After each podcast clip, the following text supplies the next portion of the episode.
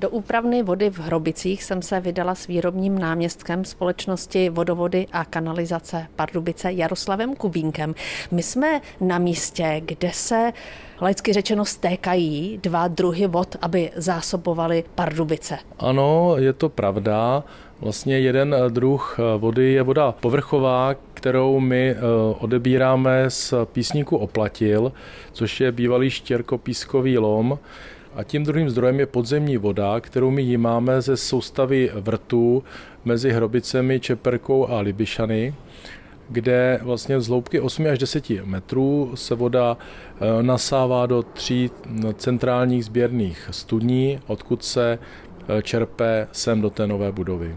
To je voda zatím ještě neupravená, přírodní a e, ta teď vlastně prochází několika stupni filtrace. Ty filtry jsou různé, my se zastavíme u těch nejmodernějších, které jste zprovoznili v září tohoto roku.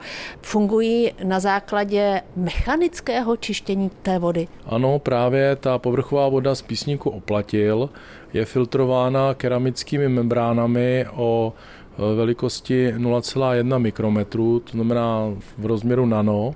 A tato filtrace odstraňuje z té povrchové vody organické znečištění a následně se voda upravuje na dalších stupních.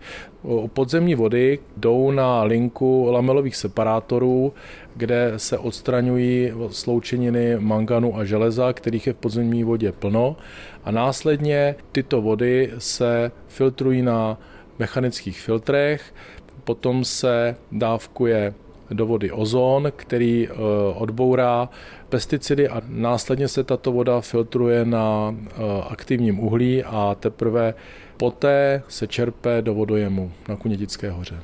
Ještě než opustíme úpravnou vody, tak jsme se zastavili ve strojovně. Mě by zajímaly nějaké technické parametry. Jak dlouho se vlastně ta voda tady v úpravně zdrží? Jak to trvá dlouho, než se přefiltruje, vyčistí, tak aby mohla jít do vodojemu? Je to řádově několik hodin, protože to samozřejmě souvisí s tím, eh, kolik vody se čerpe a jaké je zdržení na filtrech. Tak teď už jsme pár desítek metrů pod hradem Kunětická hora u vodojemu, který nemá podobu toho klasického vodojemu do výšky, ale je to takový bunkr na úbočí Kunětické hory. Ano, to je pravda, protože eh, tady na úbočí Kunětické hory, zhruba 50 metrů nad úrovní eh, Pardubic, je postaven eh, nový vodojem, z 90. let a bylo to přáním památkářů zvolit tuto pevnostní architekturu, aby to naopak nikoho nesvádělo k tomu, že to je eh, součást hradu. Původní návrh samozřejmě byl, aby to zapadalo tady do tého úbočí, ale právě památkáři nechtěli, aby to připomínalo původní architekturu hradu, aby si to někdo nespletl. Takže to vypadá jako bunkr v pohraničí. Tady odtud vlastně vede hlavní zásobovací potrubí do Pardubic a vlastně tenhle vodojem je spojen jako spojené nádoby ještě s Mikulovickým vodojemem. Ten zase zásobuje druhou část Pardubic. Ano, je to uděláno uh, už od 50. let, že vlastně na stejné kotě jako tady na Kunětické hoře je i vodojem u Mikulovického kostela.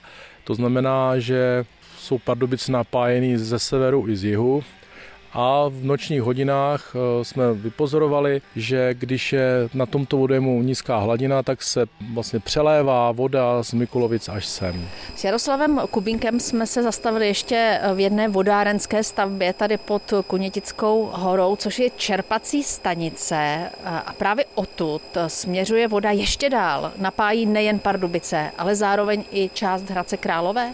Ano, vodovodní soustava pro Pardubice je napojená na nadregionální vodovodní soustavu, která zásobuje i Hradec Králové a naopak z Hradce Králové můžeme přebírat vodu i pro Pardubice. Znamená to, že třeba Pardubice nebo Hradec nejsou města, která by byly soběstačná s těmi dodávkami vody? To se takhle nedá říct, protože jednotlivá města jsou soběstačná, ale například eh, v dnešní době, kdy probíhají velké investiční akce jak v Chrudimi, v Pardubicích i v Hradci Králové, tak si navzájem distribuujeme vodu a pomáháme si. Proto ta soustava byla vytvořená proto můžeme říct, že Pardubicím Hradci nehrozí nedostatek vody.